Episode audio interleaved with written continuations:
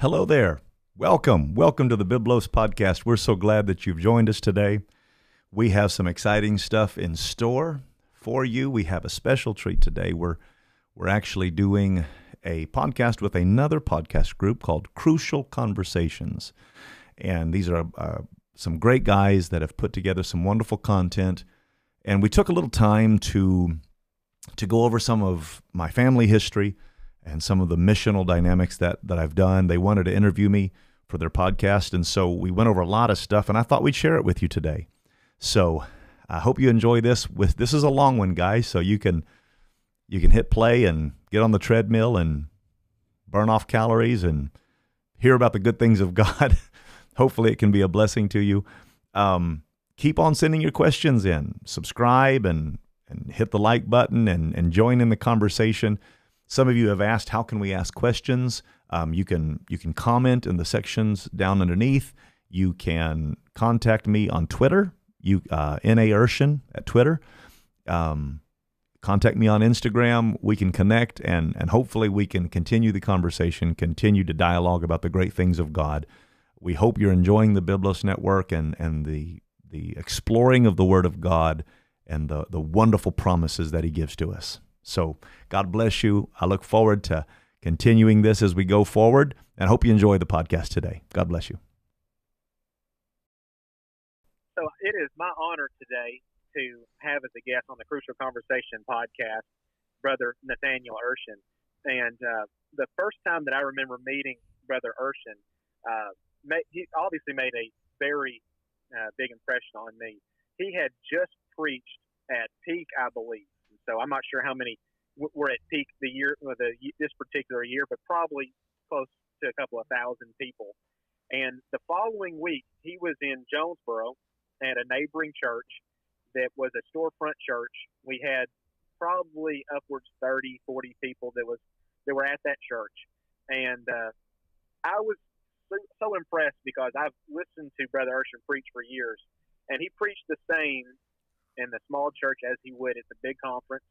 And then whenever he got done preaching, he went and he he took the time to not just greet people as just the standard hi and bye, but actually uh, took the time to get to know people and and I, I remember when he first came to shake my hand, uh, he kind of stood there for a minute, like, "Well, is there anything you want to talk about?" And to me, I was like, "This is, you know, this is Brother Urshan, and he's actually taken the time for all of these different people." And and to me, I, I, I love people that are genuine and they're authentic. And to me, it was a testimony to to the character of our guest today. And so, Brother Urshan, I thank you for coming on the Crucial Conversation podcast and having a conversation with me. Regrettably, Tony couldn't be with us today, but uh, looking forward to this conversation with you. Man, I'm honored to be here with you, brother. Um, I remember that service in Jonesboro, and um, we had a wonderful time, wonderful service, beautiful spirit. Um, I remember the Peak Conference as well, and um, you know, I, I guess I, I never thought of it the way you described it because I just think of people as people, and people are fascinating. Everybody's got a story. Everybody has a place they're coming from, and I think maybe um, authenticity is something that God likes in His people. so I pray, I pray I'm able to make those connections.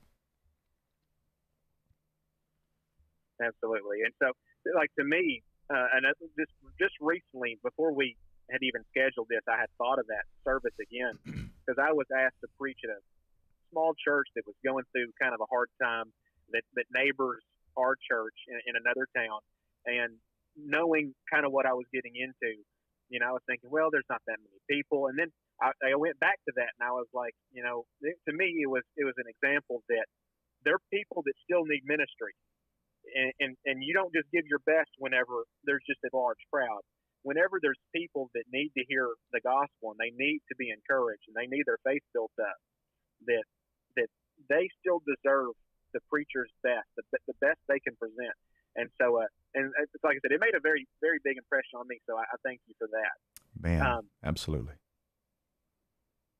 So, uh, one of the reasons that to have you on, of course, is uh, one of the most recognizable things uh, about you is, of course, your last name. Anyone in the Apostolic Church knows the last name Urshan. Um,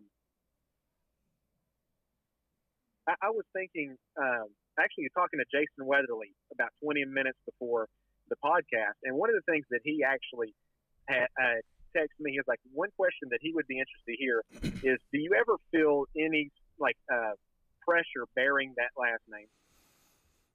That's a good question. Um, obviously, people identify with my great grandfather A.D. Urshan and my grandfather N.A. Urshan. Um, they they might know my father N.P. Urshan, my brother Joel Urshan. Um, I think when I was younger, I felt pressure. I, I could feel the weight of the responsibility of the heritage that had been passed down to us. But you mentioned um, you mentioned the church that I started in Fort Myers. The, the, the purpose of starting the church in Fort Myers was to purposely not rely on my grandfather's influence. So I it was important to me that God I knew God. I, I had read in the scripture where God told Jacob, I am the God of Abraham, the God of Isaac. And he he was their God. They were in covenant together. And what he was saying was, I'll be your God. And I wanted God to be my God, not vicariously, not riding on somebody's coattails. So I didn't want anything that was passed down to affect what I was doing there in Fort Myers.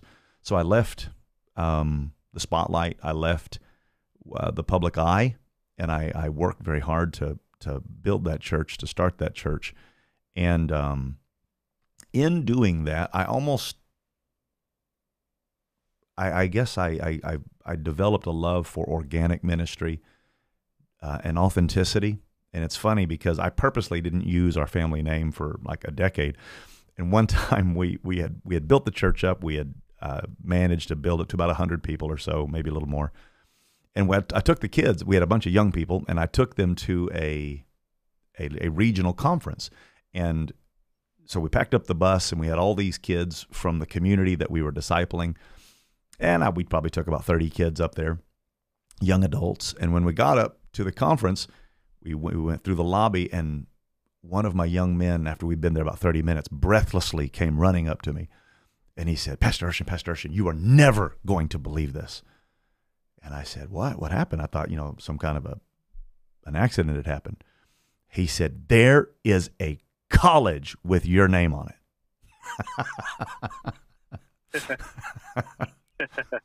and that was their frame of reference, you know. And I, it, and then being gone those years from the public eye, I hadn't thought about it. So, I think initially, yeah, there there was a, there's a definitely a sense of responsibility. We want to we want to do our best to carry on the tradition and the legacy of our forefathers. Um, so the the short answer is yes. It was more so at the beginning. Now we're, we're thankful for the heritage that has been given to us. It's a godly heritage. I think the Bible calls it a goodly heritage, and um, we hope that we can we can follow in the footsteps of great men. Yeah. Yeah. Well, um, since since we we've already opened it up, and, and I'm interested about the story of your great grandfather. Um, I've read his biography before, but but uh, for those that, that aren't familiar with Andrew Urshan's story, um, can you tell us a little bit of your heritage, and then we'll we'll try and work through and, and get to you know the, the work you did in Fort Myers, and then the things that you have done after, and of course where you are now in, in Durham. Yeah, absolutely. Andrew Urshan was a Middle Eastern immigrant into the United States.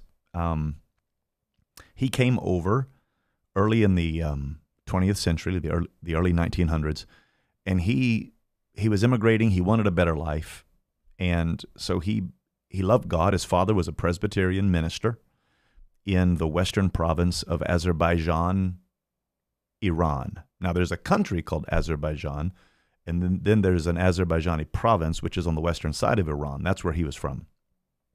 A small town, Abajalu. Um, it's not far from Urmia, and our family is Assyrian, and he went home he, he left the States and went back home to see his family. And during the time that he was at home, they it was it was the time of World War One. Because World War One, World War One broke out, the Turks took the opportunity for the, the, the pullback of Rush, the Russian military that held them in check.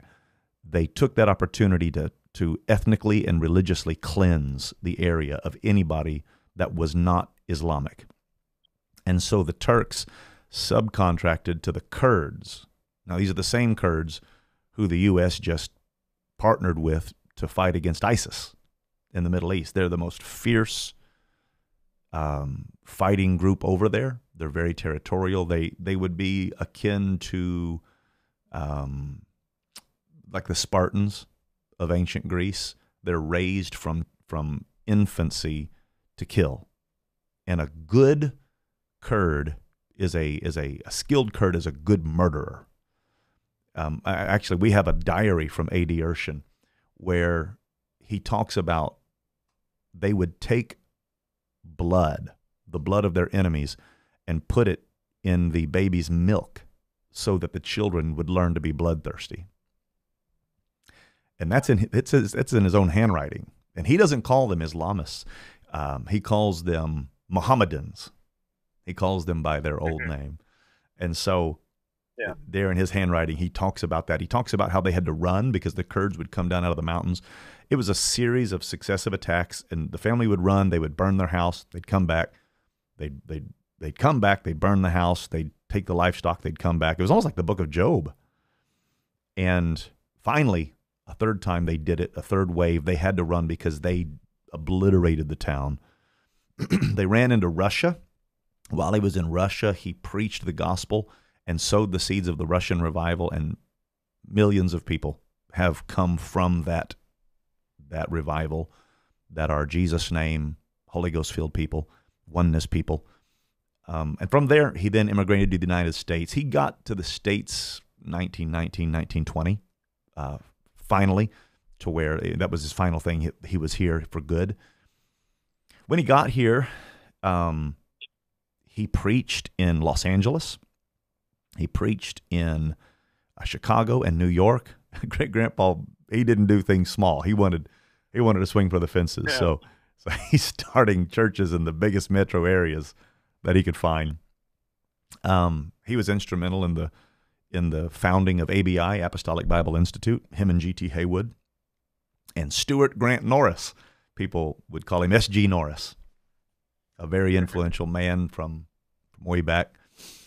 A lot of UPC men can trace their their theology and their theological system back to S.G. Norris.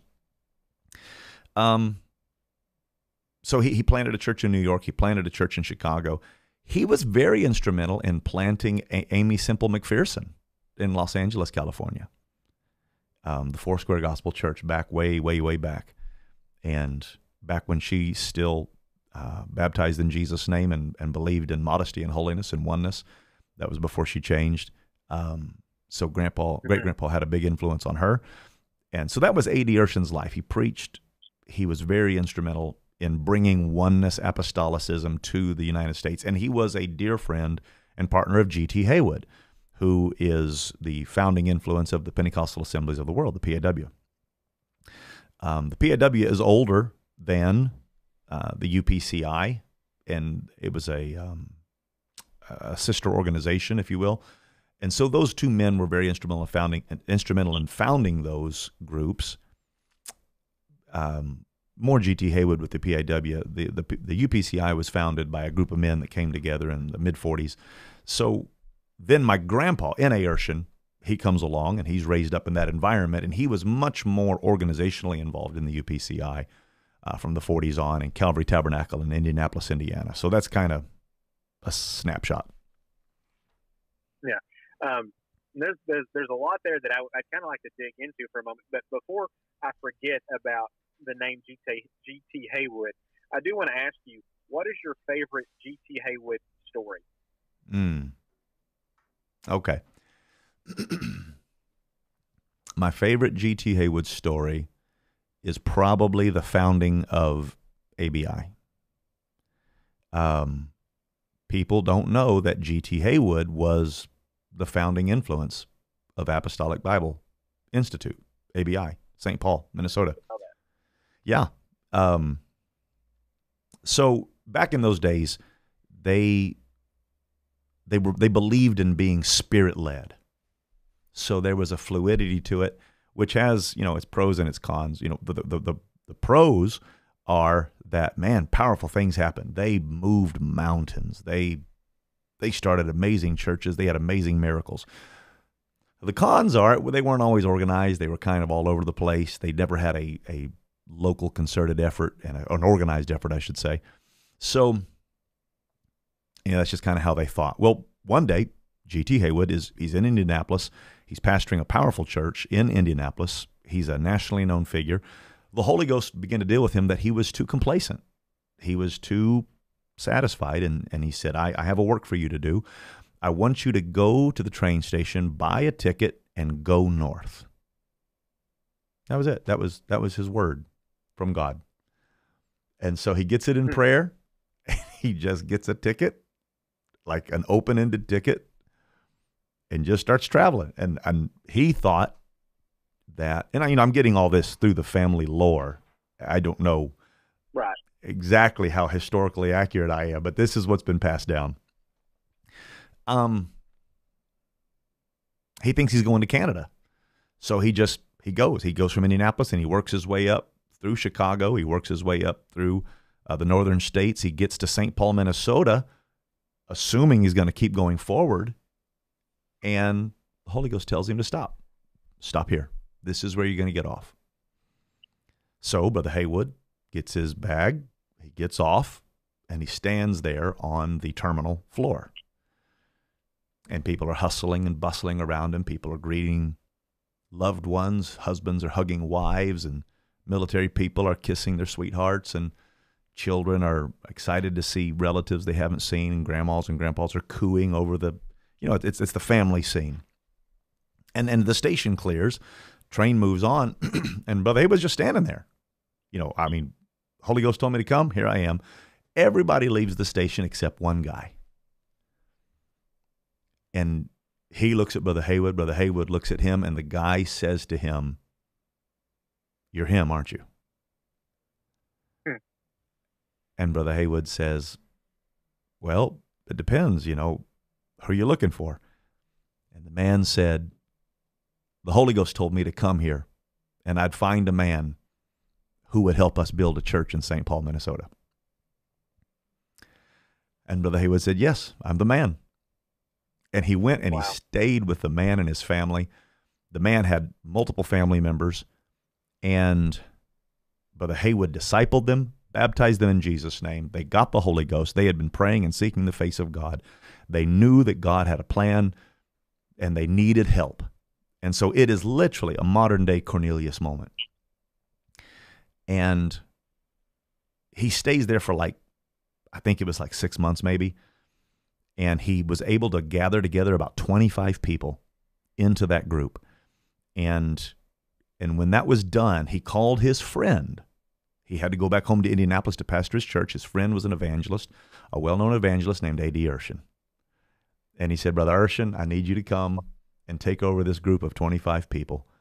Grandpa comes and he begins to pastor this little group of 25 people that G.T. Haywood started. And this is a Persian Assyrian immigrant coming to take over the church that a black American man has founded in St. Paul on the word of the Holy Ghost. And that is where N.A. Urshan was born, was St. Paul, Minnesota. The year was 1920. And um, so Grandpa was there for a little while. I, I don't know exactly how long he was there, but he raised up the church to a hundred people or so. And finally, he was ready to move on uh, to another work. And I want to say it was, it was Chicago, if I'm not mistaken. And he called a young up and coming minister named Stuart Norris to come take over this new work in St. Paul, Minnesota. And so S.G. Norris wound up in St. Paul. He became the founder of ABI, and that's how it started. And that is probably my my favorite G.T. Haywood story. And that's awesome. And it's just because he was sensitive enough to hear God's voice when he said go, he went. Yeah, and How important is it that we are that sensitive to God's voice today. Mm. Mm. I think that I think that there's room there's there's great benefits of organization. But like anything in the in the kingdom of God there's a polarity to it. There's always the polarity that there's going to be a north and south pole if you will. It's going to be one pole in the physical and one pole in the spiritual. And you've got to keep attention between those two poles. And if you get too spiritual and you're so heavenly minded you're no earthly good, then you can say, well, I'm not going to work a job. I'm not going to pay a mortgage. God's going to miraculously provide for me. And, and, and you can miss the physical side. And, and then uh, the other side is true. You can get so drawn to the physical that you don't do anything spiritual. And, and that's a, that's a, a temptation in organizations is you can rely on the political process. You can rely on networking. You can do all, you can push all the physical buttons and you can lose the sensitivity to the Holy Ghost. So it, I, I think there's a polarity that we've got to strive for. Absolutely. So you mentioned that your great grandfather's family were Presbyterians. Mm-hmm. Is your family, as far back as you can look, have they always been some form of Christian? To our knowledge, yeah. It's one of the reasons why they were they were marked for extermination um, in Iran. The Islamists were, were wiping them out. So yeah, as far back as we know. How many times was your great grandfather baptized? You know, I don't know. Um, I know of at least two. He was baptized in a Trinitarian formula, and then, and then in Russia, he got the revelation of baptism in Jesus' name when an elderly Russian man came to him and said to him, "I want to be baptized the way the Bible says to baptize."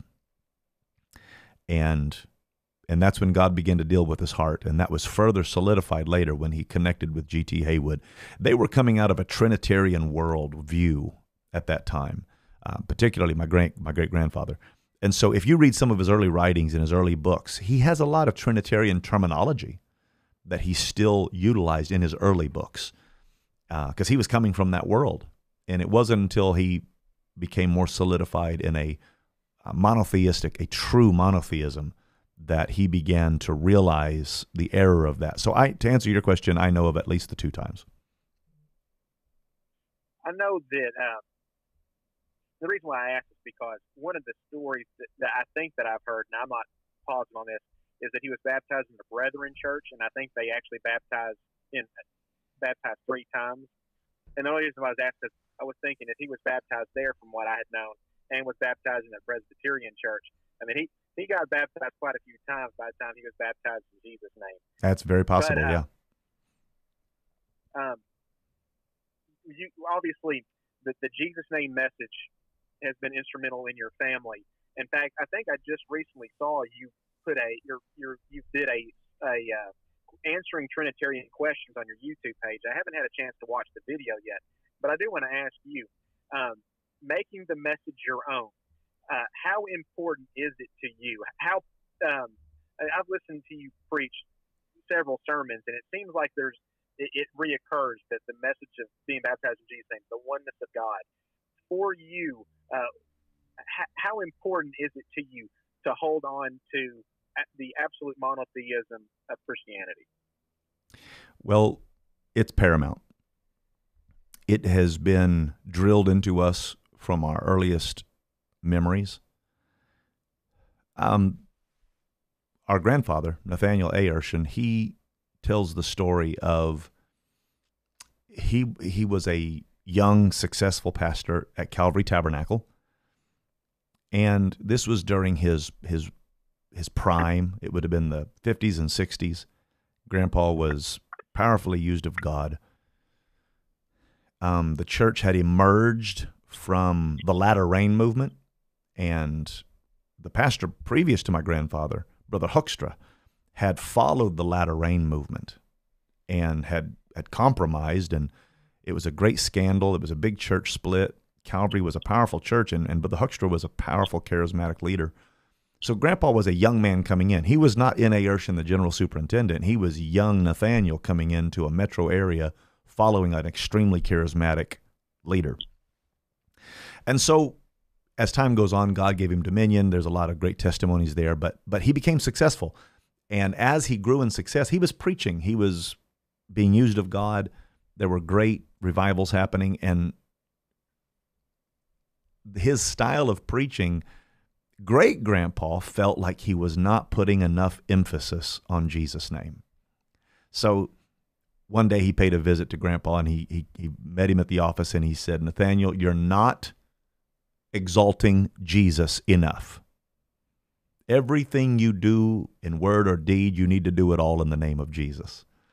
And he said, So every message should be preached in Jesus' name. Jesus should be exalted. He is the preeminent revelation, He's the express image of the invisible God. In all things, He has preeminence. So, Grandpa, you know, he, he would take that scripture literally. He would get in the car in Jesus' name. He would say, in Jesus' name. He would eat his food in Jesus' name. He'd put on his jacket in Jesus' name. Whatever you do in word or deed, you do it all in the name of Jesus. so that was drilled into Grandpa, and then he drilled that into his son, uh, Nathaniel and Andrew, his two sons, and then they in turn put that in us. So if you stop preaching it, then it goes by the wayside. And um, and then you love it. At the end of the day, you're in love with the Jesus name message, and we are. If you hear my brother preach, if you hear me preach or our family, we're going to exalt the name of Jesus throughout. And that's what I plan on doing when I get to heaven, so I might as well start down here. exactly. Has there ever been a time in your life where you questioned the, the truth that was given to you? And if, and if so, how did you how did you navigate through that? How did you hold on to your faith? yeah, yeah, absolutely. I think every person that is honest about their quest and their growing in God, they've had to they've had challenges to their faith, and I'm no exception to that. Uh, the first time was probably when my brother and I, Joel and I, were were young, and we were dealing with. Um, there was a family across the street from us who were Mormons, and they had a couple young men in there that were our friends. We'd play ball with them, we'd wrestle with them, and you know run around with them. They were they were good friends, and inevitably, we began to talk about faith. Well, they obviously didn't believe the Jesus name message, and we did, and we were very very zealous. So we started preaching to them, and the parents would come in, and we'd be preaching to those young men and they did not know their faith like we knew our faith and so the parents began to push back against it and it forced Joel and I to dig into the scriptures at you know 11 12 13 and 14 years of age and and one day they brought in missionaries to combat what we were doing because their their sons were believing this message. And they did. This the boy those boys bound up being baptized in Jesus name and they received the holy ghost. And and that was Joel and I's first collaboration, our missional collaborating together, and and so from that earliest moment, I can remember being told that baptism in Jesus' name was not essential. Um, we baptize according to Matthew 28 19.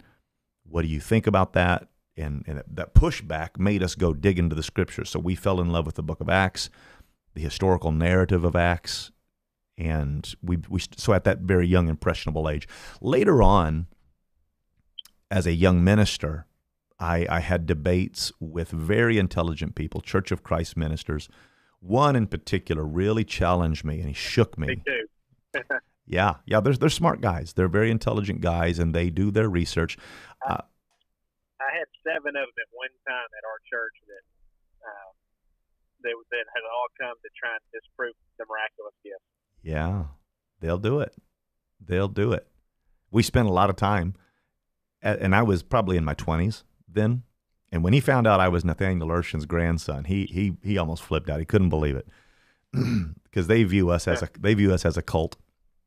And oh yeah, so man, he and I went round and round, and and he challenged me. He he's the one who probably pushed me to dig into Greek and Hebrew more than anybody else. And when I did, I became more convinced than ever that that the doctrine was true. I fell in love with it.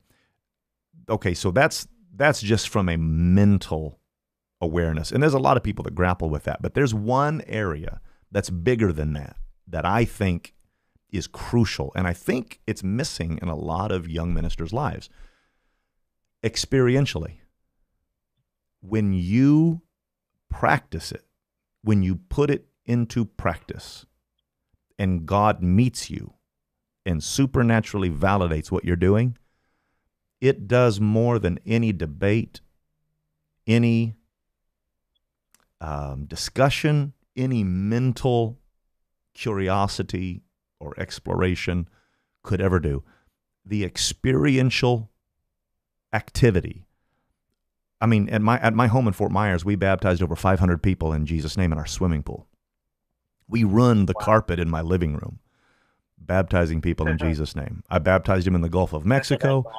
Yeah, it, it, that the experiential dynamic cannot be overestimated because I watched God show up, I watched lives change, and I watched the consecration that emerged from that. So I, I think people overlook the experiential nature that, that solidifies it in a person's heart.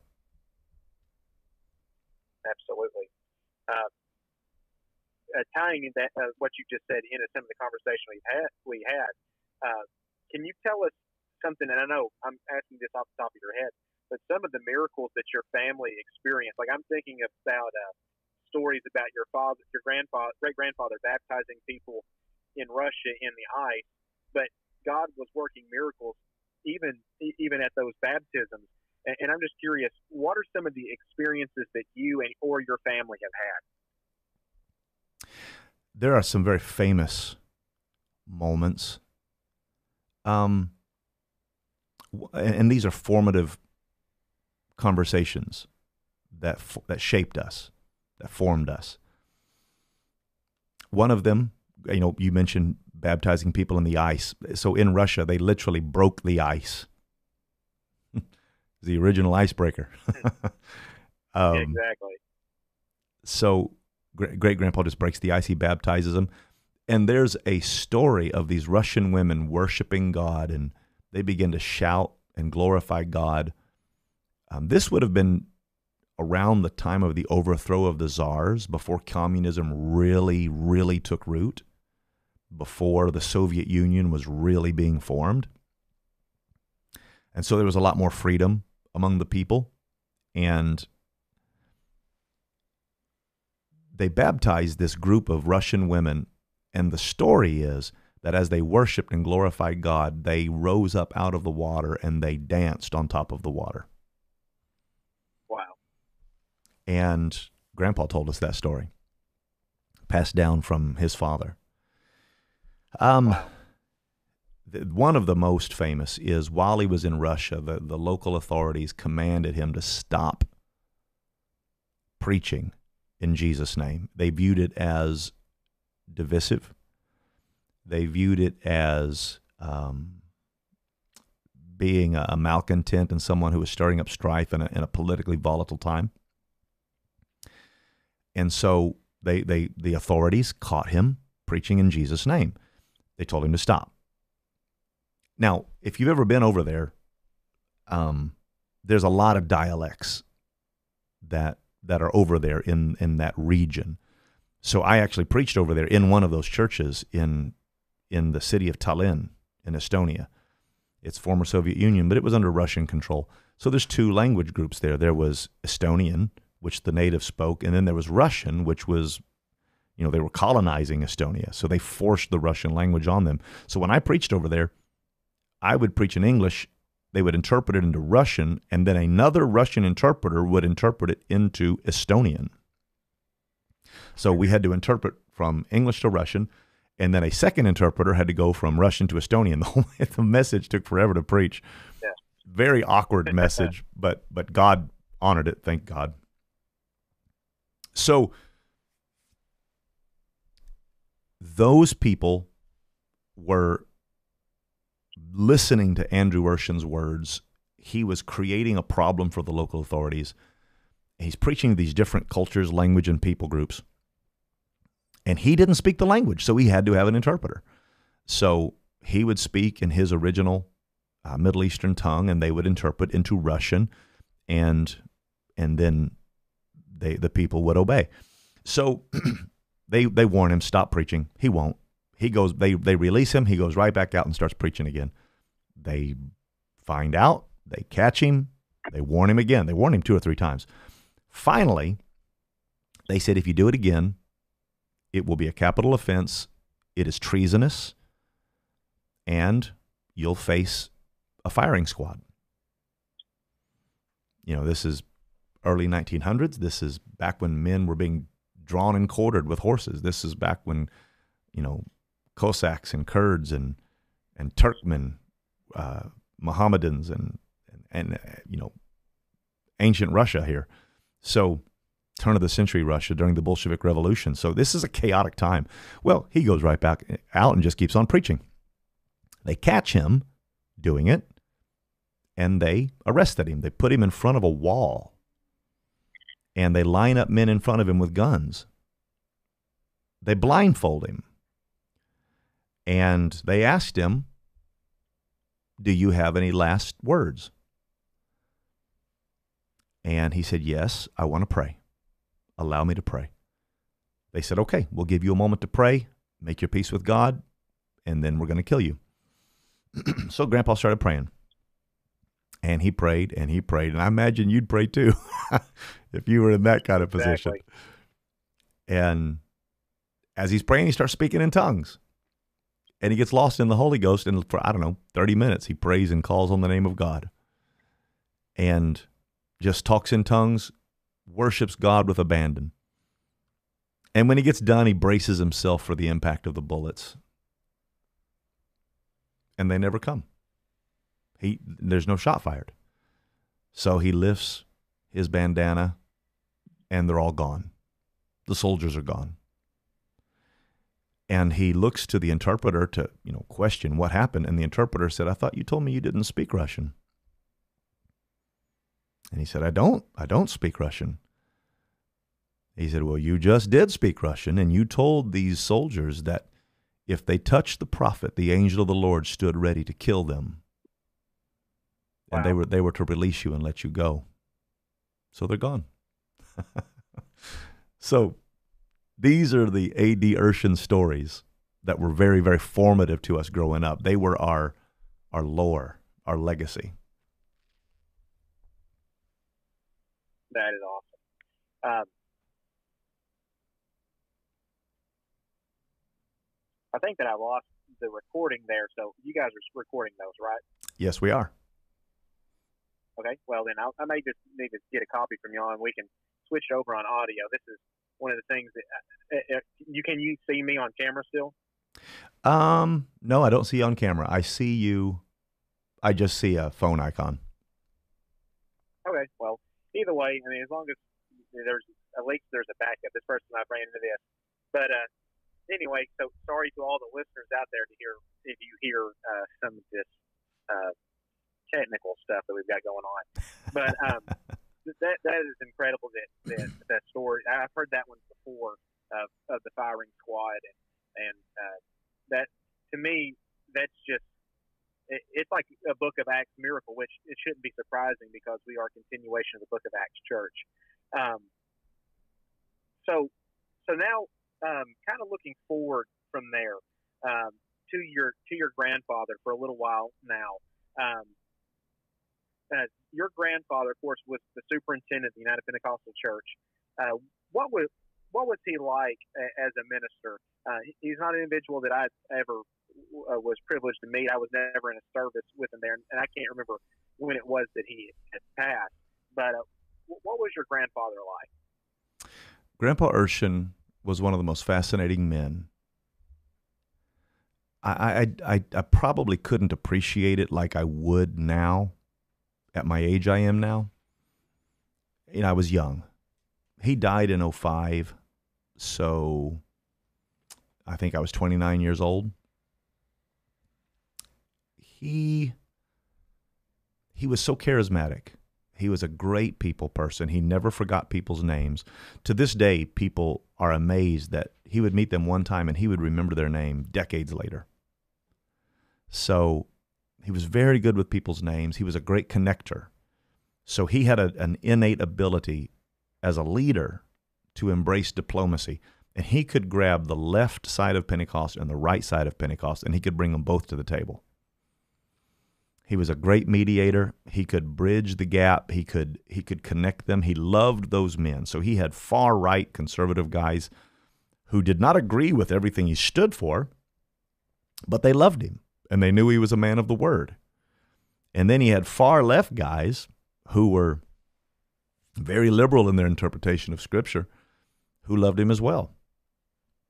And he went way back with a lot of them and with their fathers, and he just had a lot of legacy. So, as a leader, he was, that was a time in Pentecost, and particularly the UPC, when there were statesmen. They were very august statesmen. They, they, they represented themselves so well. They were not politicians, they were more diplomats. And they didn't play games. They built powerful churches, but they were also able to to connect people and to love people. And they were very authentic, very unique individuals, each of them. Grandpa was part of that group. Now, as a preacher, he was unrivaled in in his approach to to preaching. Most po- most folks that I know, my age and maybe a little older, they know him as the older man in the 90s and early 2000s and when he had he really was not in his, the, the prime of his life and the strength of his life if you heard him preach in the 1950s and 60s and the 70s that was his prime and if you can ever get your hands on an N.A. Urshan message from that time it is well worth listening to it i mean it'll raise the hair on the back of your neck he would get into a delivery and a flow of preaching the word of God. And he had this way of, of just articulating so clearly. He was a, a very powerful expository preacher where he just went down the line. And man, when he got on a roll, it would levitate you. And that was the N.A. Urshan that they elected to the general superintendency. He was the pastor of the Lighthouse Church Calvary Tabernacle. It was it was a dynamic force in Pentecost at that time. And he was just probably the most powerful man I've ever known. Um, can I ask you to to tell us the story of your grandfather finding his mother again? Mm. Absolutely. Yeah. yeah. This this is a part of of his legacy that you know a lot of folks don't know. Grandpa, it, to I don't mean to lionize him or to to paint him, you know, in some kind of a, a fantasy way, a fantastic way. He was a human being. He had he had flaws. He had great flaws. He was he was a human like anybody. And one of the things that he he probably struggled with was he could be very abrupt. He could be very um, authoritative. Not that that's a negative, but but the people that that was happening with didn't always appreciate it. he was famous yeah. for his yeah. yeah.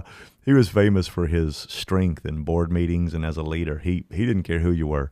If he felt like you were out of order, he was he was gonna he was gonna deal with it and, and, and while that might rub some in the wrong way, people loved him for it because he was decisive.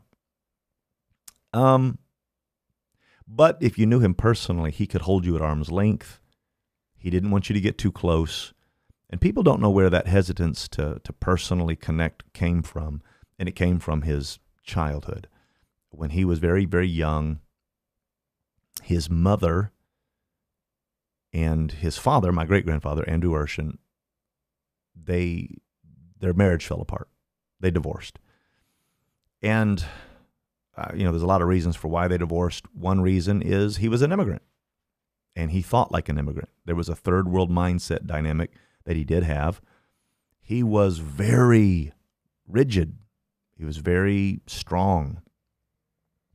And, you know, to marry and to love, particularly in America, the United States, a girl raised in the United States, when she encounters that from a Middle Eastern context, it's not the most culturally harmonious union. So he's coming at, it from that very male dominated perspective. She's coming at it from more of a United States perspective. um, in that culture, women walked six steps behind the men. Even in my grandpa's house, uh, at, at holidays, the men would sit at one end of the table and the women would sit at the other end of the table. And um, tried to talk my wife into that, but that wasn't going to fly in our house. I'm kidding. I'm kidding. Um, right. So that was one thing. The other thing is, great grandpa traveled extensively, and he he made the mistake that a lot of men make. Um, the work of God is paramount, and and we've got to do that above all else. Well, over the years, we have learned that that is not the best way to approach ministry. Family is the work of God. And I have a duty to bring my wife and my children along with me as I'm trying to save the world. Well, he thought he was doing that, but he would leave his family for long periods of time. He would travel the world. He was very he was very famous during that time, and here she is at home by herself raising children. One of them was handicapped, and she had this weight on her. And um, I, I think they were living in New York City at the time. Well, he had an evangelist come in and who would take care of the church for him. And um, over time, as that man preached, he became very beloved in the church, and, and the family loved him. He counted him a dear friend. Well, left alone, his wife and that evangelist, they formed a relationship over the months and years. Grandpa was gone. She was lonely, and she ran off with him. And she left her family to run off with this man. Uh, Grandpa tried very hard to talk her out of it, but she felt like she loved him. She felt like great grandpa did not love her, that he was always going to be gone. She was tired of it. She was done with it. Life was too hard, and she, she left. She also wrestled with a lot of, um, they say, she wrestled with like a chemical imbalance. So she could be, she could get very depressed. She could get very down. This man saw that, saw an opportunity to to connect with her, and I don't know, maybe he thought he loved her. I don't know what his thinking was. At any rate, the marriage fell apart. She runs off with him and leaves my grandfather at a very, very young age. It was very traumatic on him, very difficult. It devastated him as a young man, and it formed this hardness in him. And, you know, folks don't know this, but, but Grandpa did not he did not serve the Lord with all of his heart during that time. You know, he was out running the streets with his friends. He'd come in late at night after running around and, and drinking. And he would have been in his late teens by that time. He was he was trying to become a, a minor league pitcher uh, for a professional baseball team. so, hmm. and there's a lot of stories I, could, I don't want to go down rabbit trails. Basically, after having been estranged from her for, for several years, she wanted to come back and see the kids. Grandpa, by this time, is 18 years old. He's young. He is angry. He's an angry young man. He's in the prime of his young strength. And she knocks on the door of the family home, and great grandpa, or I'm sorry, grandpa, N.A., opens the door and he sees his mom for the first time in years and he has developed an anger and a bitterness towards her, and he calls her a name. And great grandpa spun him around and he slapped him, and he rebuked him for speaking to his mother that way. And he brought her in to the house and he sat her down and he gave her something to drink. He allowed the children to come around. Well, while he was attending to his ex wife and being kind to her.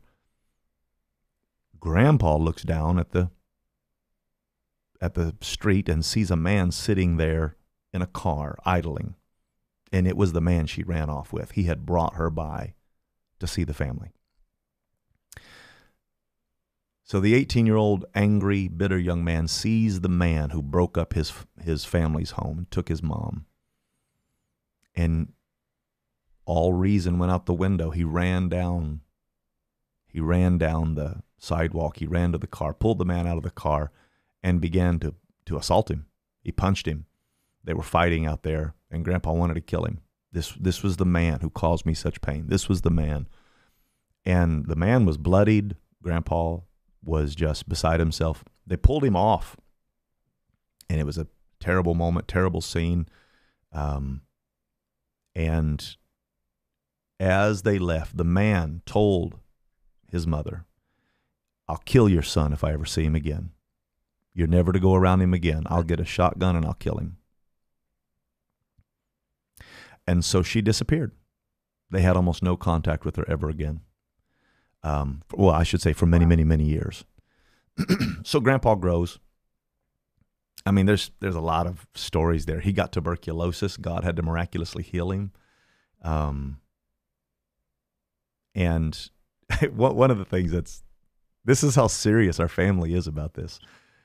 You know, he's he's out drinking, he's out staying out all night, carousing with his friends. He's angry, he's acting out, and he does not want to be a preacher. He's going to be a professional athlete, and he's not going to be like his dad.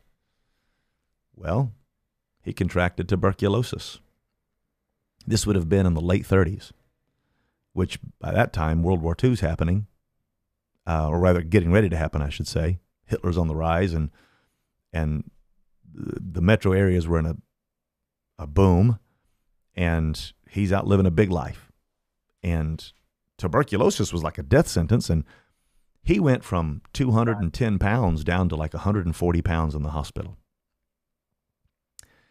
And um, while he was living that life, great grandpa, he'd come in and pass out on on the bed at night. And he'd come in at one o'clock, two o'clock in the morning, and great grandpa would come in and find him passed out on the bed. Great grandpa would lay across his legs and pray over him and say, God save my son, deliver my son, break break this sinful hold that's on his heart. And then he would say, if he doesn't, God, deliver him, fill him with your spirit, and then kill him. That's a pretty serious prayer. Right, he prayed it, man. And and then he contracts tuberculosis. And so Ooh. so man, grandpa was afraid of AD's prayers and so he's in the hospital, he's dying, and great grandpa walks in and says to him, Where will you run now, Jonah? Wow. And when he left the room, grandpa turned his back and he prayed. He said, God, if you'll heal me, I'll repent. I'll live for you. I'll give my life to you. And I think he was probably 20 years of age about that time, if not maybe a little younger. And God touched him. And he began to gain weight from that day forward. And God healed him of tuberculosis. He left that lifestyle, he left those friends. He began to submit himself to my great grandfather. He, he got involved with the local ministry there. He began to preach, he began to sing, and he became the preacher that people know and love today. Um, he becomes the pastor, pastor of Calvary Tabernacle. He grows, you know, he, he develops a family. He he becomes N.A. Urshan. Well, well, by this time, he's now, you know, decades have passed. He is he's the pastor of uh, the largest church in the United States at that time, uh, in in Pentecost, and in oneness Pentecost, I should say, and God begins to deal with his heart because he had he still had this anger in him towards his mother. He would not connect with her. He would not reach out to her. She was as good as dead to him. He was so angry, and God began to deal with his heart. This isn't right. Life is more complex than that.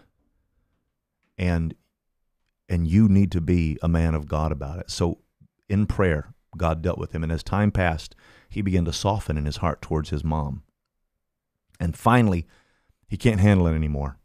Um, he hires a private investigator, and and his sisters helped. They helped through some correspondence, and together they all tracked her down to the northwest. I want to say it was Seattle that they found her, but it was it was the northwest.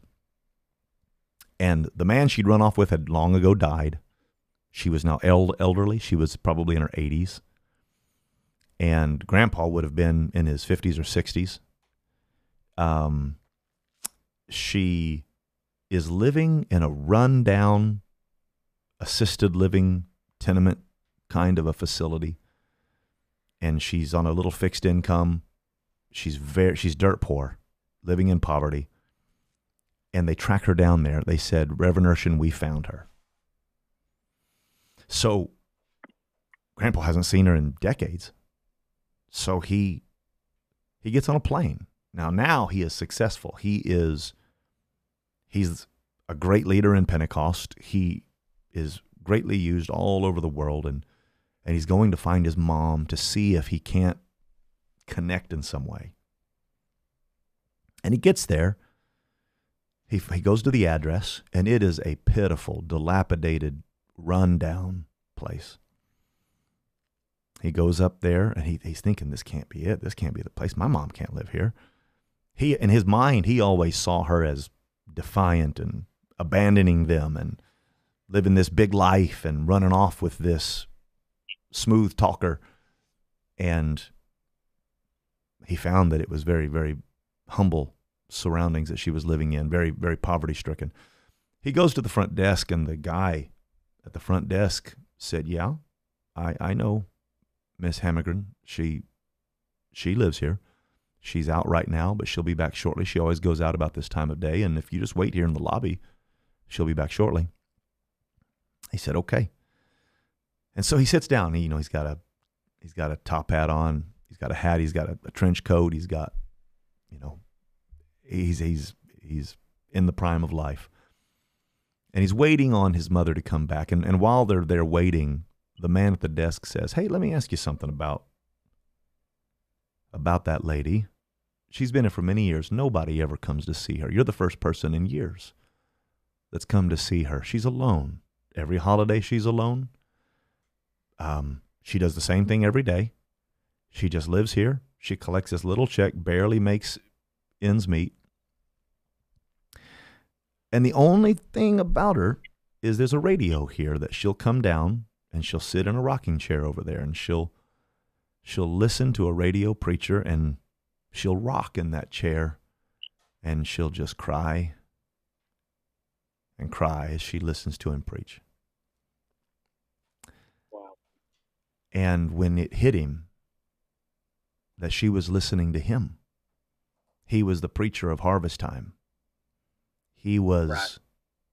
he was preaching a national Pentecostal program when he realized that she was crying about her baby that she had abandoned and had no way to reach the Holy Ghost smote him there in that lobby. He wept. He repented. He asked God to forgive him for his hardness of heart and for and for not being sensitive to the Holy Ghost and having compassion on a weak woman.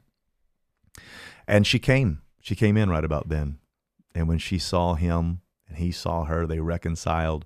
She couldn't believe her eyes. She couldn't believe what she was seeing. Um, they wept. They had a you know a reunion right there in the lobby, and Grandpa took care of her for the rest of her life after that. He made sure she was taken care of, and they reconciled. That's that's the story of his mom. Wow, that uh, that is on on many different ways. That's a very gripping story. Um, so, uh, let me ask you this: where where all has your your dad pastored at? Okay, my father is Nathaniel Paul Urshan, and he he's one of the greatest preachers you'll ever hear. He put a a love for the things of God down inside of myself, my brother, and my sister, and the, and our and our children, our grandkids, and now we got great grandkids. Um, he loves the things of God. He originally pastored in Memphis, Tennessee. So it would have been, I think, Is not, the church that's now Grace Life? yes, yes. Okay. My father pastored the church that's now Grace Life. Um, it was the Pentecostals of Memphis, um, the Pentecostal Church, TPC. Um, Terry Black followed him, and Okay. Dad took that church in the early '70s, a couple of years before I was born. So I think it was around '74. Dad took that church. It was a very small church. It had been established a long time as an old church, um, but it had fallen on hard times. They had 15 people or so, and they had this little bitty building they were in. Dad took that group and he grew it to about four or 500 people and um, bought a nice five acre spread on, on a main thoroughfare. And, and he pastored there for, I believe it was nine years, if I'm not mistaken. And he left there and moved to Indianapolis. So did he build the building they're in now? No, no. Dad, Dad built a building on Airways Boulevard, and Okay. he he built. There's a kind of a neat story there. It's right next to the Memphis airport, and Memphis is Okay. the uh, national hub of FedEx. And so hmm before FedEx was there, or it wasn't as expansive as it was, they bought this acreage. Well, they were in there for several years, and FedEx came knocking and, and bought them out for millions of dollars. And so, Oh wow. yeah, that church is the reason why that they could build that church later on. And they uh, Terry Black built that church. Okay. See, like I said, I didn't know how long that structure had been there. Yeah, I think I want to say they might have built that in the late '80s. Um, I'm not sure exactly when the when the newer You church. was were- built. You were born whenever he was in Memphis, right? Yeah, I was born in '76, Memphis Baptist Hospital. Um, what was it like for you coming back to Memphis? Man, you know, my dad had a lot of difficulty in Memphis. There was a very um, a corrupt church atmosphere in Memphis at that time. A lot of it, it was a lot of board run churches where they like to give hmm pastors a very hard time and a lot of corrupt politics in Tennessee at that time. And so it was a very tumultuous time. It was it was probably the darkest time of my dad's life. He didn't want to leave Memphis. It was a very difficult time. But under my grandfather's direction, he he said it's going to be best if you leave that that church is is got some very dif- great difficulties. And the Parkies who pastor there now, they had to face that. They had to face a lot of those difficulties and they overcame it. God gave them grace and the Parkies are doing a great job. They're great people. Um, but some of the corrupt board dynamics there, people that were there that were very strong-willed people. It was like this business mindset where uh, powerful, wealthy people thought they could control the pulpit and control churches. And those people, they Right. they tried to politically damage my dad. So that was the environment we grew up in. When I came back to Memphis, it was I was there for I lived there for four years and I pastored there for two and a half years, you know, later on. Um, it was surreal. I mean, this is the I, I remember it from my early formative years, and it was almost like you know the pastor there, Bishop James Sandy, uh, in Southaven, Mississippi, uh, one of the greatest men you'll ever meet. He invited us to come there, and it was almost like God was closing a chapter for my family. It was like God was saying, you know what, I'm going to give you a chance to go home and set some things right, and to to plant something in the ground that's going to be powerful and wonderful, and in a way, it's going to give you closure and healing, uh, and your family. So my dad got to come down and preach, and, and my, my mom got to, and, and my brother preached there, and my sister got to come spend time with us. It was a great time. It was a wonderful time. And God really did some powerful things and is still doing some powerful things there in that area.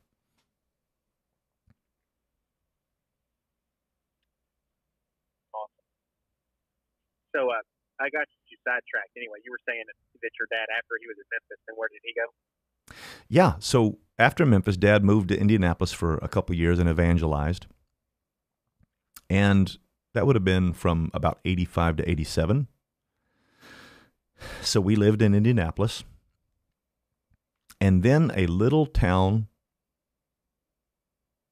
named Kokomo had a had a church. They needed a pastor and they called my dad. They actually voted my dad in as the pastor and he didn't know it.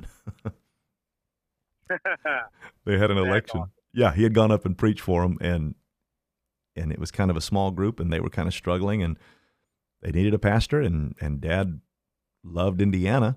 That's where he's from. And so he wound up going there.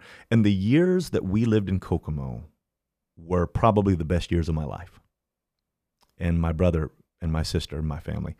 Um, they were very healing years, very, um, it was like this little idyllic, quaint town that, that just was wonderful. And it, to this day, it is our most fond memories. We love that church. We love those people.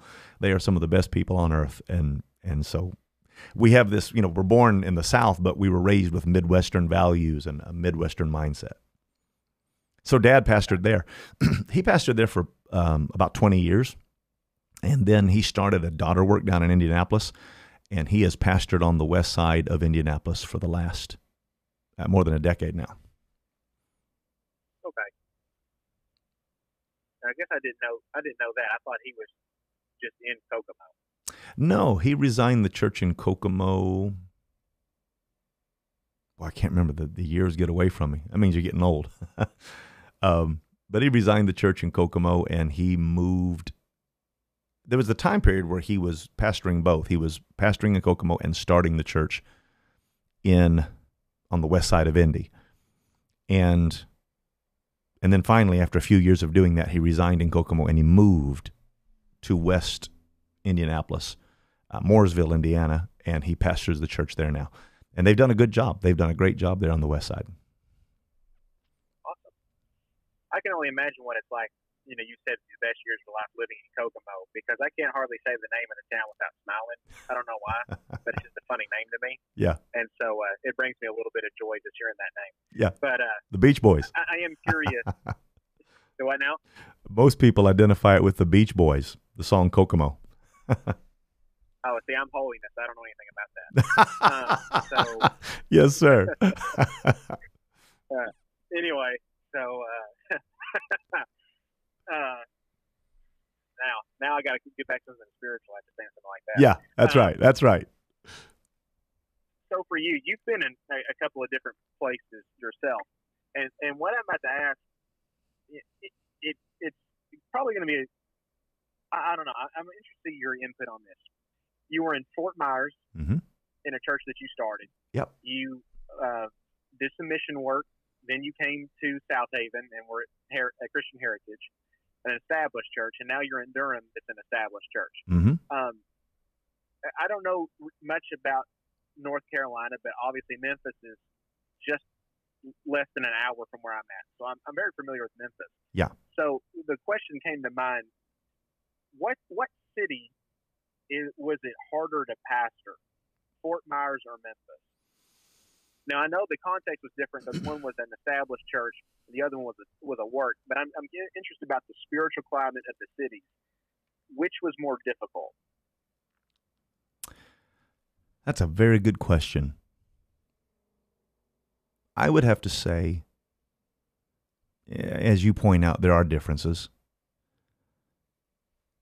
But which one was harder between Fort Myers and I actually pastored in Southaven, Mississippi, which is Memphis Metro. Mm-hmm. I would have to say that it was probably a little tougher for me to pastor in Southaven. Um, mm. because I founded the church in Fort Myers. And it, now that had its challenges. Starting a church, it, it, and it's hard to answer the question because it's hard in different ways. So the hardship in Fort Myers was financial because we were always it was a home missions church. We started it from nothing. We did not have a seed group of people. We did not have a lot of support. And so when you start from the ground up like that, you're digging it out of nothing. It's hard to build the culture. It's hard to even get people. And so we, we dealt with a lot of Caribbean dynamics there, people from the islands, a lot of people from Haiti and Jamaica, Puerto Rico, Cuba. There were Americans as well, but it was heavily influenced by the, the Caribbean region and where our church was located. But we had great revival, and I was the founder. So when people were won to God, they were one with me as their spiritual father. So the hardest thing there was financial dynamics, paying for stuff, paying for a building. People have no clue how hard it is to pay off a commercial building and to become debt free. It is one of the largest undertakings, and it's getting harder the more expensive it, it is to live. Um, so that, there it had its own set of challenges there. When I came to Southaven, Mississippi, it was harder for me in the sense that um, it was a little bit of a stretch culturally for me because I'm more of a urban guy. I'm I'm actually a very conflicted guy. I like hunting, I like fishing, I like nature, but I also like the city. So it's it's a weird mix, man. but I understand. I'm very comfortable in black culture, in Caribbean culture, in Hispanic culture, and and white culture, white typical white America. But Southern culture was was more of a stretch for me. Um, now I can blend in with different cultures. I'm self aware enough to to stretch, but that that was a stretch. Um, and I think the people there, and you won't find better people than the people in Southaven, Mississippi. They are the salt of the earth. I cannot say enough good about them, and I'm just thankful they put up with me with all my big ideas and and urban ideas. Um, but I'm coming from an up tempo black gospel background, high energy, into a southern dynamic that is more southern gospel, that has more of a country feel to it, which has a charm and, and a love and a, a sense of community that was so great and is so great. They, that is a powerful church. But it was a stretch for me personally because I didn't fully identify with that. So that was a challenge. And while I struggled to connect, I also loved it because, I mean, there's just something about taking your time and sitting down and having a coffee and and and a country dynamic. It, it, there's a charm to it. It's probably not my native way. Yeah, man. I probably gained 20 pounds in Southaven. Those are good cooks. Exactly. There's a there's a there's a lady Yeah, in that church. There's a lady in that church named Sister Kitty. Sister Kitty, if you're watching this, I love you, and Sister Urshan loves you, and we miss you. Um, even today in Durham, she'll send me packages of cookies. Awesome. Yeah. So that's a challenge. But a bigger challenge than that was Memphis itself. The the racial tension in Memphis between the white culture and the black culture was much more polarizing. Now I dealt with different cultural dynamics in Florida. It was I mean it's a cultural breeding ground. You don't get more diverse than Florida. But Exactly. I think that because of slavery and because of civil rights and so many different dynamics, there's just a hardness there that I had not encountered before. And it's a spiritual giant that has to be tackled. Um, so, probably those two reasons. That's why I say it was a little tougher for me there. Well, that makes sense. I mean, you got to think that's the city where Martin Luther King was assassinated in, Oh, yeah. and uh, all all these different things. I mean, uh, even though we're 50 years removed, I mean, there's a lot of those attitudes don't go away. Yeah. Yeah, that's right. That's exactly right. When when, when you went to to to Fort Myers, uh, how old were you when you went to Fort Myers? I was 22. And If it was your choice, if it was up to you, if God asked you, when do you want to go? Would you go have gone again at 22, or would you have wanted to wait a little while? I would have waited a little while. I I didn't know much when I went there. I was full of energy and and I thought I knew quite a bit. um, life has a way of bringing you to reality, and it did. I I learned in the school of hard knocks in a lot of ways. I would I would have waited a little bit. You know, we had one child, and um, he was 10 months old at the time. And we had our second child, you know, shortly after that, three years after we started the church. So here I was in this city with a, a new wife and two newborn children. That's tough enough. Um, Right. And I was young, and because of that, I had a, a naivete that actually um, it wound up being a complication later on because you know I trusted people and I, I I I didn't have the life experience just yet that I could have had. So looking back on it to answer your question, um, yeah, I probably would have done well to wait a little while. However, you know, there's something to be said for getting in and getting going. So I'm a little conflicted about it because they were the best years of my life um, ministerially. That was the the halcyon days. Those were the the golden years, so to speak. So when you reflect on your time there, what is a golden moment to you from that time? Oh wow, there's so many. Um, a golden moment would probably be when we closed on our new church building and we were able to buy a 1.2 million dollar building after having rented rented uh, in a Kiwanis club for seven years. We were able to cobble together enough money to to come up with a down payment, and then God miraculously gave us one hundred and twenty thousand dollars, um, which was huge for us. To some people, that might not be a big deal. It was a big deal to me, and Hmm.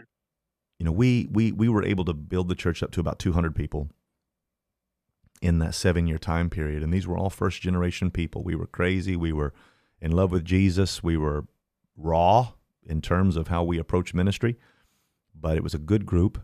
And when we got in that new building and we had a future expansion in mind, that was probably one of the most exciting moments there. Um, I mean, I could take you to the first time I baptized somebody that I actually did it myself without the assistance of family and and an existing church environment, just this raw environment.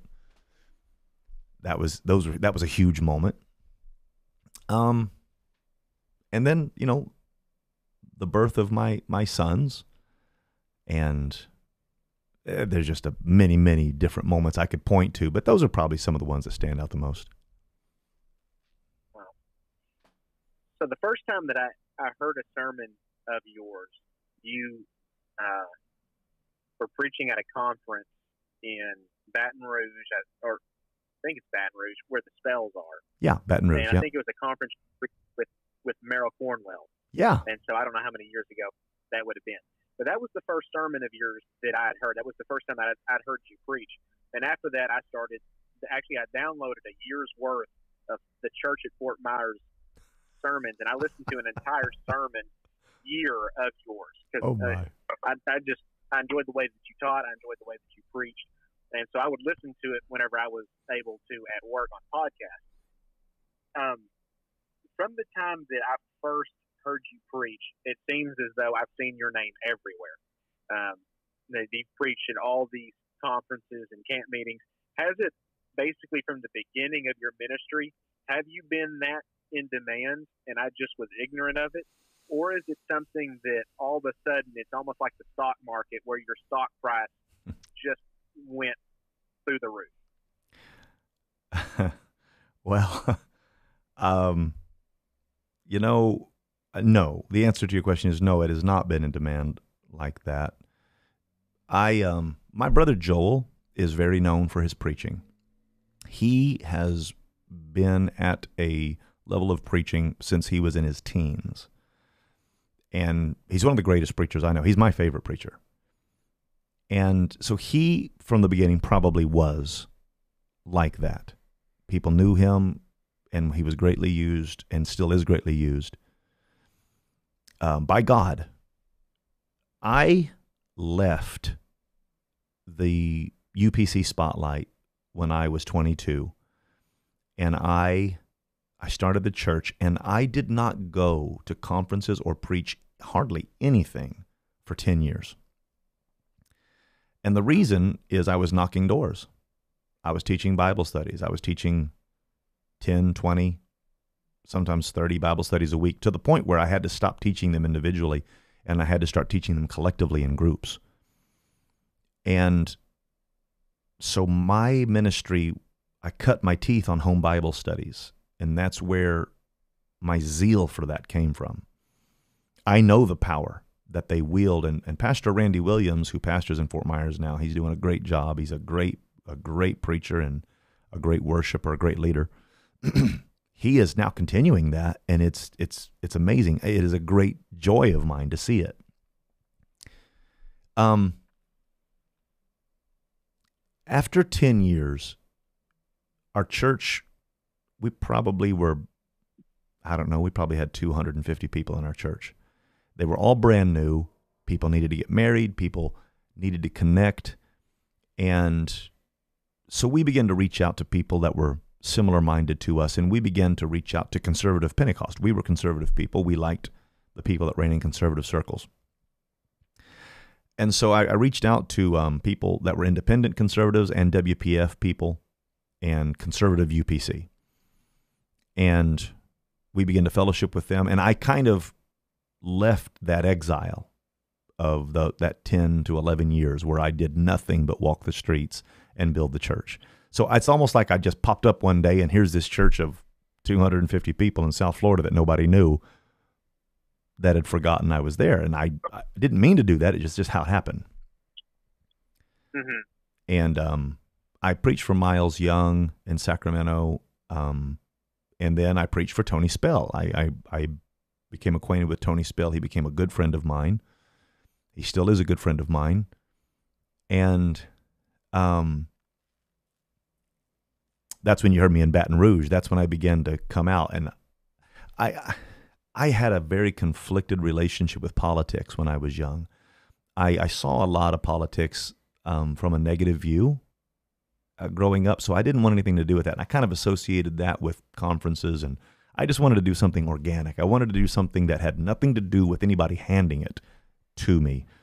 I saw guys, my peers, that would they would wait to take churches or position themselves politically to take churches, and I never liked that. I, I wanted to be as far away from that as I could, and I almost went too far the other way. You know, there there needs to be good men who take good churches, and I I was young and I was idealistic, and so I was probably a little more militant back then.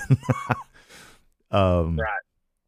And so, you know, you know, to answer your question, I popped onto the scene, and people accepted my ministry, and and that's kind of where it started to to get bigger. Did you ever have those moments uh, that uh, you're you're thinking to yourself, be like, "Well, here I am. No one knows who I am. Nobody's calling me. Nobody's asking me to go preach." And then ever had those moments in prayer, and then all of a sudden God like brings your memories, like, "Well, this is kind of what you wanted, isn't it?" you know, I, I I never looked at it that way. Well, I'll take that back. The first, Good. so when I, when I was like you know, 20 and 21 before I started the church, I was falling into that rut. It was this, mm-hmm. you know, you got to go to a conference, you got to network, you got to, and I actually remember, I remember the moment God dealt with me. I was, I think I was 21. I was at General Conference of the UPC, and I was with a group of young preachers. They were my peers. And, you know, we were doing the UPC thing. Um, this is what we did back then. You know, we've we were young preachers. We had our calendar. We were ready to schedule a revival, and we wanted to schedule a revival at a big church. And so that was our idea of success. It's not my idea of success now. I just want to go where God leads and you can edify somebody. Um, Amen. But we were in a circle talking, and I can remember having on the the Hugo Boss suit and the Mezlan shoes, and the hair was just right, and my calendar was ready. Well, I was ready. I was, I was, I was ready. And I saw C.M. Becton walking down the hallway. Mm-hmm. And I left that group. I said, "Hold on, guys. Well, I, I we knew Brother Becton. I we used to run over to his house from Grandpa's house, and he was kind to us. And I ran over there to meet him, and and halfway there, the Holy Ghost smote me and said to me, Nathan, why are you going to talk to him? Do you care about him as a person, or are you doing it because it might give you an opportunity as a young preacher. Wow. And I just stopped. I'll never forget it. I'm standing in the hallway. People are flowing past me back and forth. And Brother Becton was a great man of God. And he just kept on walking. He didn't even know I was coming. And he, I remember him walking by me, and I just stopped as God spoke to me and rebuked me and said, Your motives aren't pure. And you need, you need to look at, at being an authentic person. And I remember repenting in that hallway that day and asking God, if you'll make me a better person, I, I want I want to live for you. I really want to do your work. So I, I, I, I began to feel called to start a church. And so I picked a place that that needed a church, that I knew needed a church, and that political opportunities would not be a factor. I wanted as far away from the spotlight as I could get. Um, and so I picked Fort Myers. And I felt it was God, and I know it was God. And um, so, yeah, that's kind of my thinking. So early on, I kind of was beginning to think that way. God dealt with me, and thank God he pulled me out of that. And mm-hmm. then for the next 10 years, my only thoughts were how can I win this person to God? How can I teach them the doctrine? I began to fight for the souls of men and women. And I forgot about the outside world. And now here's an interesting story. And I don't mean to belabor the point, but this is this is what happened. Like five years later, I I planted the church. I was three or four years into planting the church. I was in my mid twenties. I went back to a general conference. I had I was able to save up my money. I couldn't afford to go to general conference. So Wow. My wife hadn't seen her friends. We we had been alone for several years and um we were digging out the church and we had fellowship with a, another church or two that was local, but we didn't have the national network anymore. And uh, I didn't have the money to do it. We were home missionaries and we were living hand to mouth. And I remember asking God, God, my wife is sad. She needs friends. We need to connect with some people. If you'd make a way for us to go to general conference, I'll go. And um, I opened the door and five $100 bills flooded to the ground. Wow. Now, $500 wouldn't get you much today, but back then it it paid for the majority of going.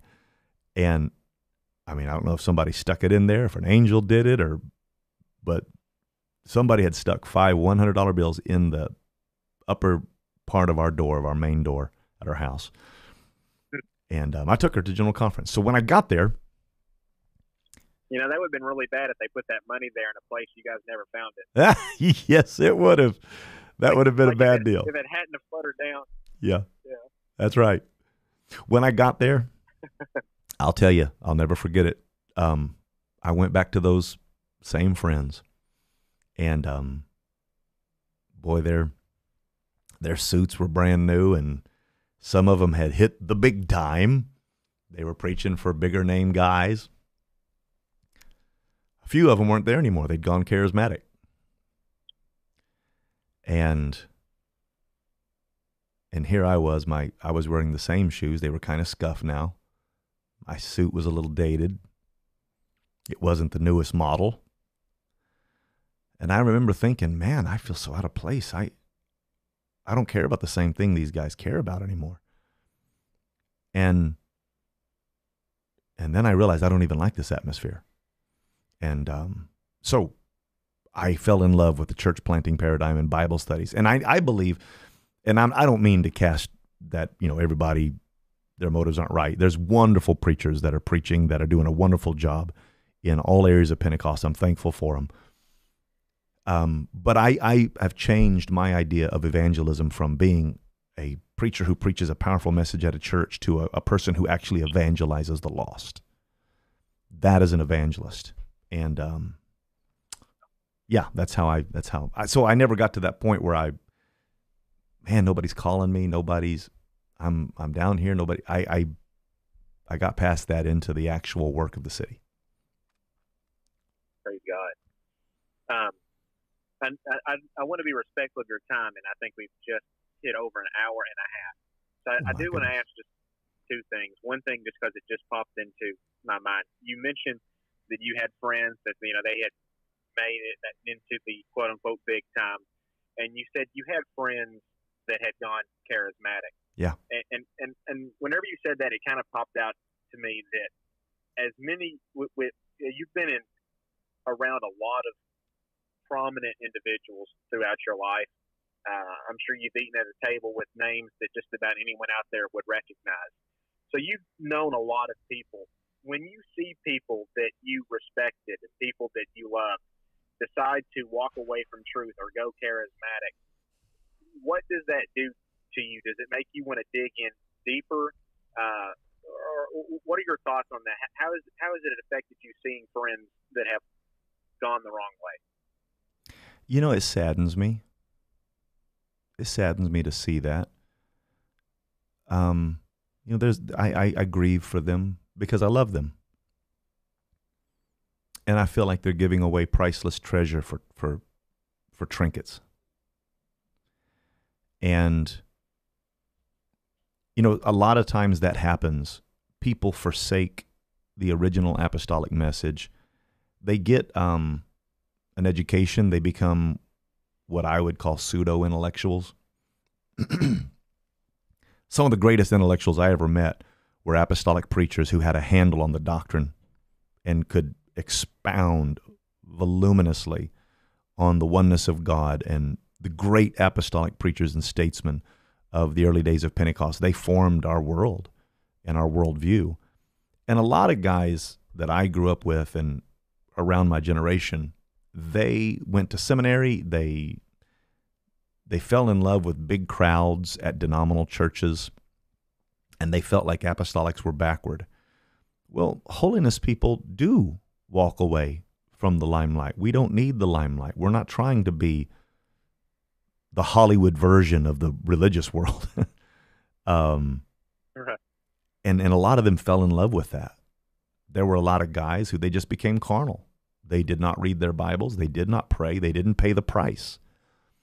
Sometimes they would marry a woman that would pull them away, who was enamored with the world, who wanted to be very worldly and very carnal.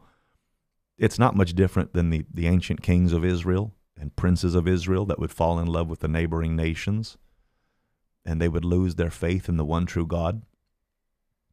Some of them were corrupted in seminaries because they didn't have a, a strong foundation in the Word. Um, a surprising amount of them I found would compromise because they never actually did the work themselves.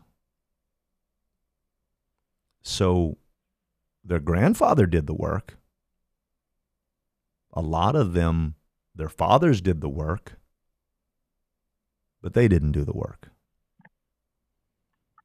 They were privileged, they were pampered, their hands were soft, and they knew all the answers and they had all the ego of of a prince in Pentecost, I guess, but they had never labored and fought and bled and sweated to dig something out. And and probably people would look at a home missions time in, a, in in their life and say that was the toughest time and it was the toughest time in my life. But it was also the greatest time and there's something you gain in the doing every young adult you know the bible says it's good for a man that he bear the yoke in his youth every young adult should have some kind of a missional activity where they got to roll their sleeves up. They've got to give of themselves. They got to push past what they think they're able to do. And God will honor that. And God, it, it creates something in them. And that was the greatest time in a spiritual sense of my life. So, to answer your question, it grieves me. I pray for them. I love them. But if we're not careful, you know, we'll become like the Roman aristocracy of ancient Rome. We'll become lifted up, proud, exalted, all the cares of life, all the accoutrements of material wealth, and you can fall in love with that stuff just like Israel did, and you can lose it all. So, I don't want to be Solomon or Rehoboam. I want to be David. right.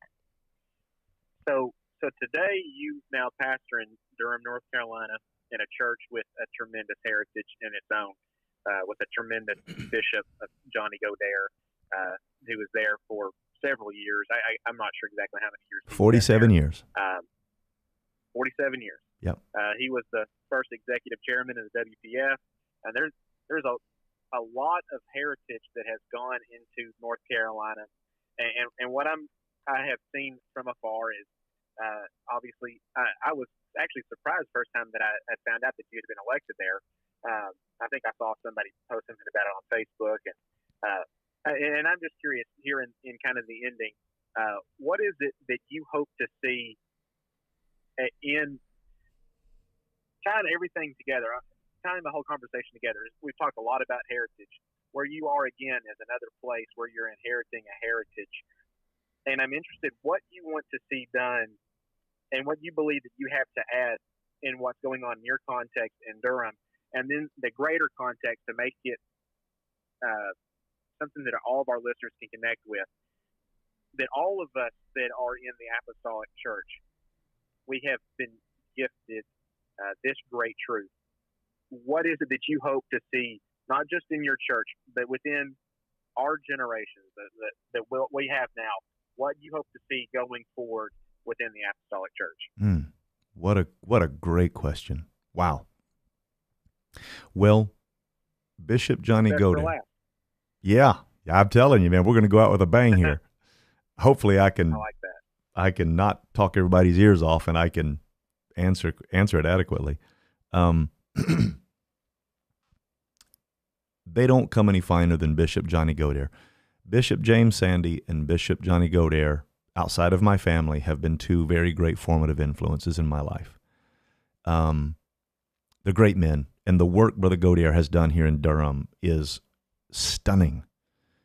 He is one of the greatest soul winners. He has built one of the greatest churches. It is a lighthouse in Pentecost it is primed for explosive revival. It's filled with worshipers, it has a worldwide reach. And so nobody was more surprised than me when he called. We had been friends. He was a mentor and an elder in my life, but I did not expect this. I loved Southaven in the Memphis area, and I still do. It was outside of leaving Fort Myers, leaving Southaven was the one of the hardest decisions I've ever made. Because when you love people as dearly as we did there, it was tough. And if it hadn't been a God moment, and we knew it was a God moment, and God confirmed it in some pretty miraculous ways, um, it wouldn't have worked. And the man that was going to step in here to follow Brother Godair would have to have a very, very particular vision and ethos in how he approached things and an anointing. And um, Brother Godair prayed about it. He contacted me, and you know, I came. I took some time to pray about it, and and it did. It was the will of God. To come here and to see the scope of evangelism, he is a soul winner. This church is filled with soul winners. Such a powerful mindset that's here. I, I if I hadn't been the grandson of N.A. Urshan, it would be very, very hard. But that is one part. You know, you asked me early on, is it hard to carry that name? Do you feel the pressure of carrying that name? The answer is yes. But, you know, A.D. Urshan wasn't trying to be a great man when he became a great man, and N.A. Urshan wasn't trying to be a great man. They were trying to be Christians and the best Christian they could be. And so I made up my mind I'm not going to assume a natural mantle. I'm just going to be the best Christian I can be and represent Jesus Christ and and then represent my natural heritage as well as best I can. I want to be a steward of the influence God has given me. And when I came here, I approached it the same way. And Brother Godair is one of the most humble men and most powerful men you'll ever meet.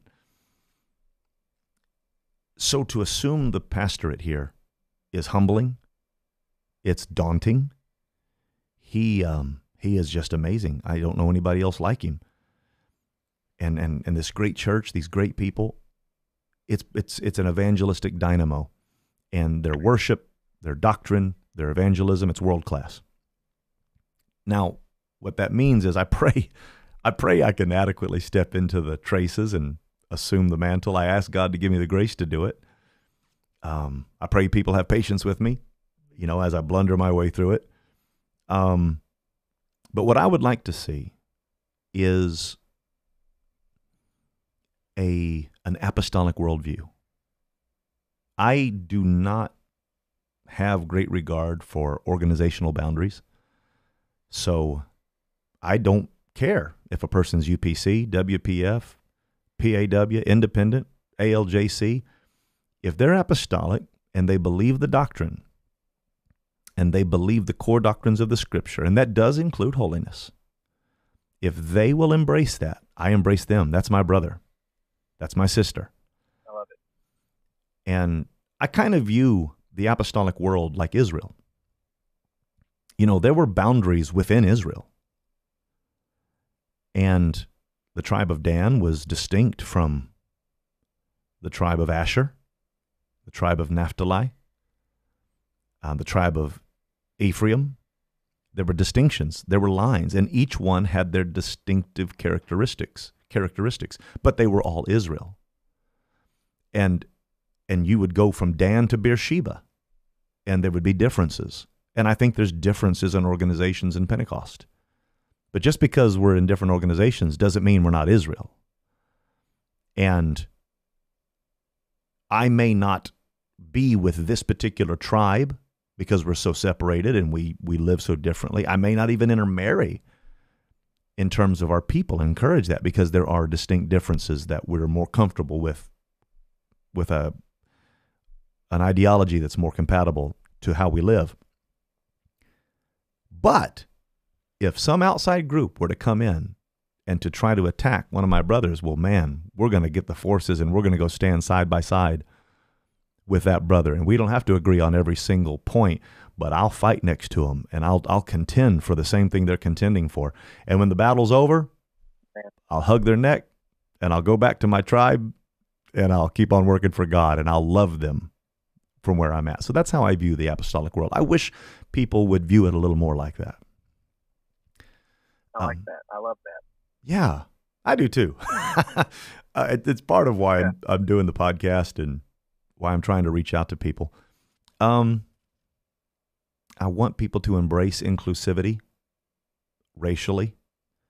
Um, I don't want it to be a white movement or a black movement, but I want it to be a, an apostolic movement out of every kindred tongue, people, and nation. I think the church needs to fight for that. I think we need to change our idea of evangelism from going church to church and just preaching candy stick messages. And we need to actually go into cities and win the lost. And when that evangelist leaves that church, that there's three new families sitting on the pews or on the chairs. I, so I think we need to redefine evangelism. Um, I want to preach this across the internet. I want to preach it across in every venue that we can preach it. Um, and one thing in particular that I think needs to happen is we need to understand dominion in the apostolic world. The Jews understand financial dominion and and natural dominion and investing and and taking land and and generational accumulation of power that allows the church to not only operate uh, as a spiritual force, but also as a, a combination of natural and spiritual force.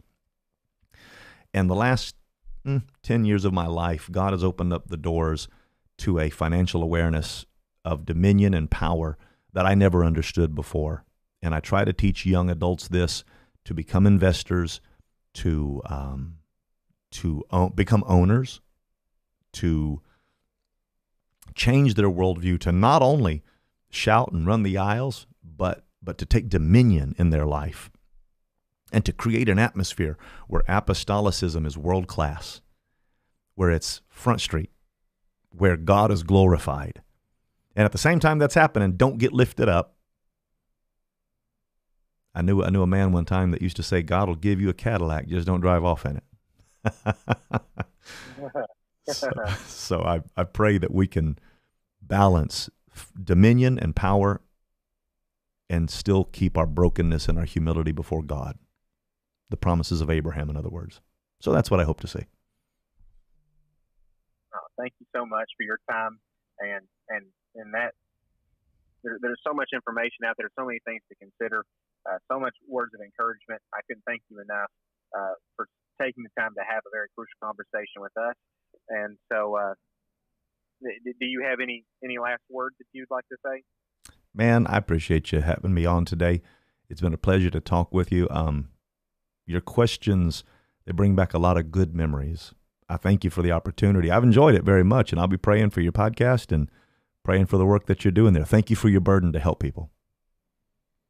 Thank you very much. Thank you for having a crucial conversation. God bless you, man.